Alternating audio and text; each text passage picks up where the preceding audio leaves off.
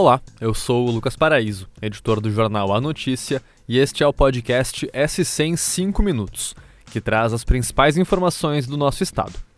Vamos às notícias desta terça-feira, dia 31 de maio de 2022.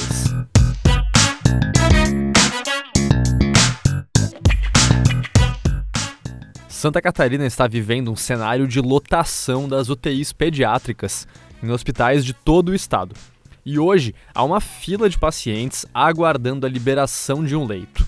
Conforme dados apurados pela nossa reportagem, a maioria dessas crianças que esperam uma vaga está com alguma doença respiratória. As crianças têm entre um mês e 13 anos e a maioria que está na fila mora na Serra Catarinense. A ocupação chegou a 100% nos leitos de UTI pediátrica em todas as regiões ontem, com todas as 90 vagas preenchidas. Por conta da superlotação, a Secretaria de Estado da Saúde anunciou que vai abrir 68 novos leitos, divididos em UTI neonatal, pediátrica e também leitos de retaguarda. Eles serão abertos de forma progressiva em até 90 dias. E um crime registrado em Itajaí, no litoral, chocou Santa Catarina. Um homem matou a enteada de 7 anos por não aceitar o fim do relacionamento com a mãe dela. De acordo com a polícia, ele ainda teria cortado os dedos do outro filho da mulher, um garoto de 16 anos. Esse homem chegou a fugir do local e foi flagrado por câmeras de segurança, deixando a casa em que aconteceu o crime.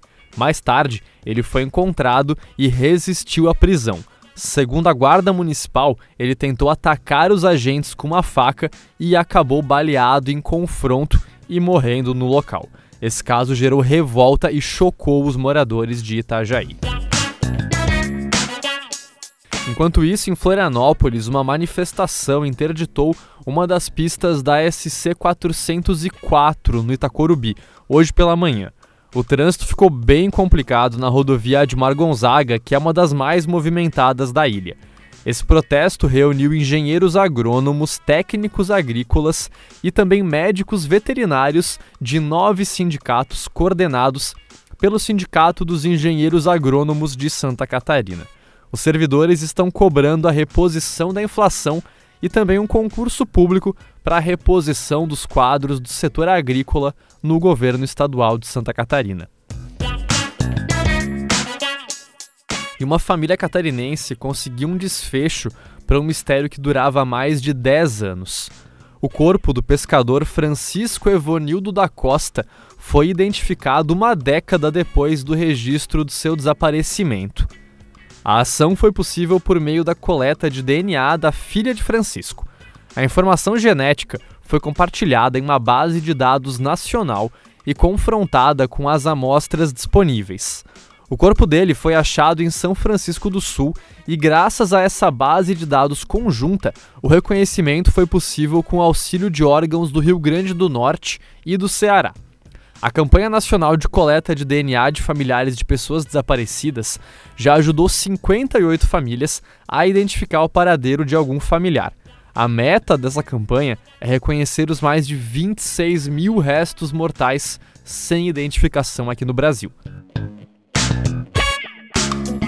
No sul do estado, em Capivari de Baixo, uma ação está emocionando e ajudando muitos imigrantes venezuelanos que chegaram à cidade. Uma escola incorporou o canto do hino da Venezuela como atividade oficial uma vez por mês. A ação, segundo a direção da unidade, foi adotada para acolher os 34 estudantes do país vizinho que estudam no colégio. Além do hino, uma estudante venezuelana leu um poema em espanhol para os colegas. Esse momento emocionou os alunos e a gente mostra lá no NSC Total. E é isso. Esse foi o SC em 5 minutos, o podcast do NSC Total, publicado de segunda a sexta-feira. A produção é minha, Lucas Paraíso, a edição de som é de Thiago Ghisoni e a coordenação de Carolina Marasco. Essas e outras notícias você pode conferir em nsctotal.com.br. Até amanhã!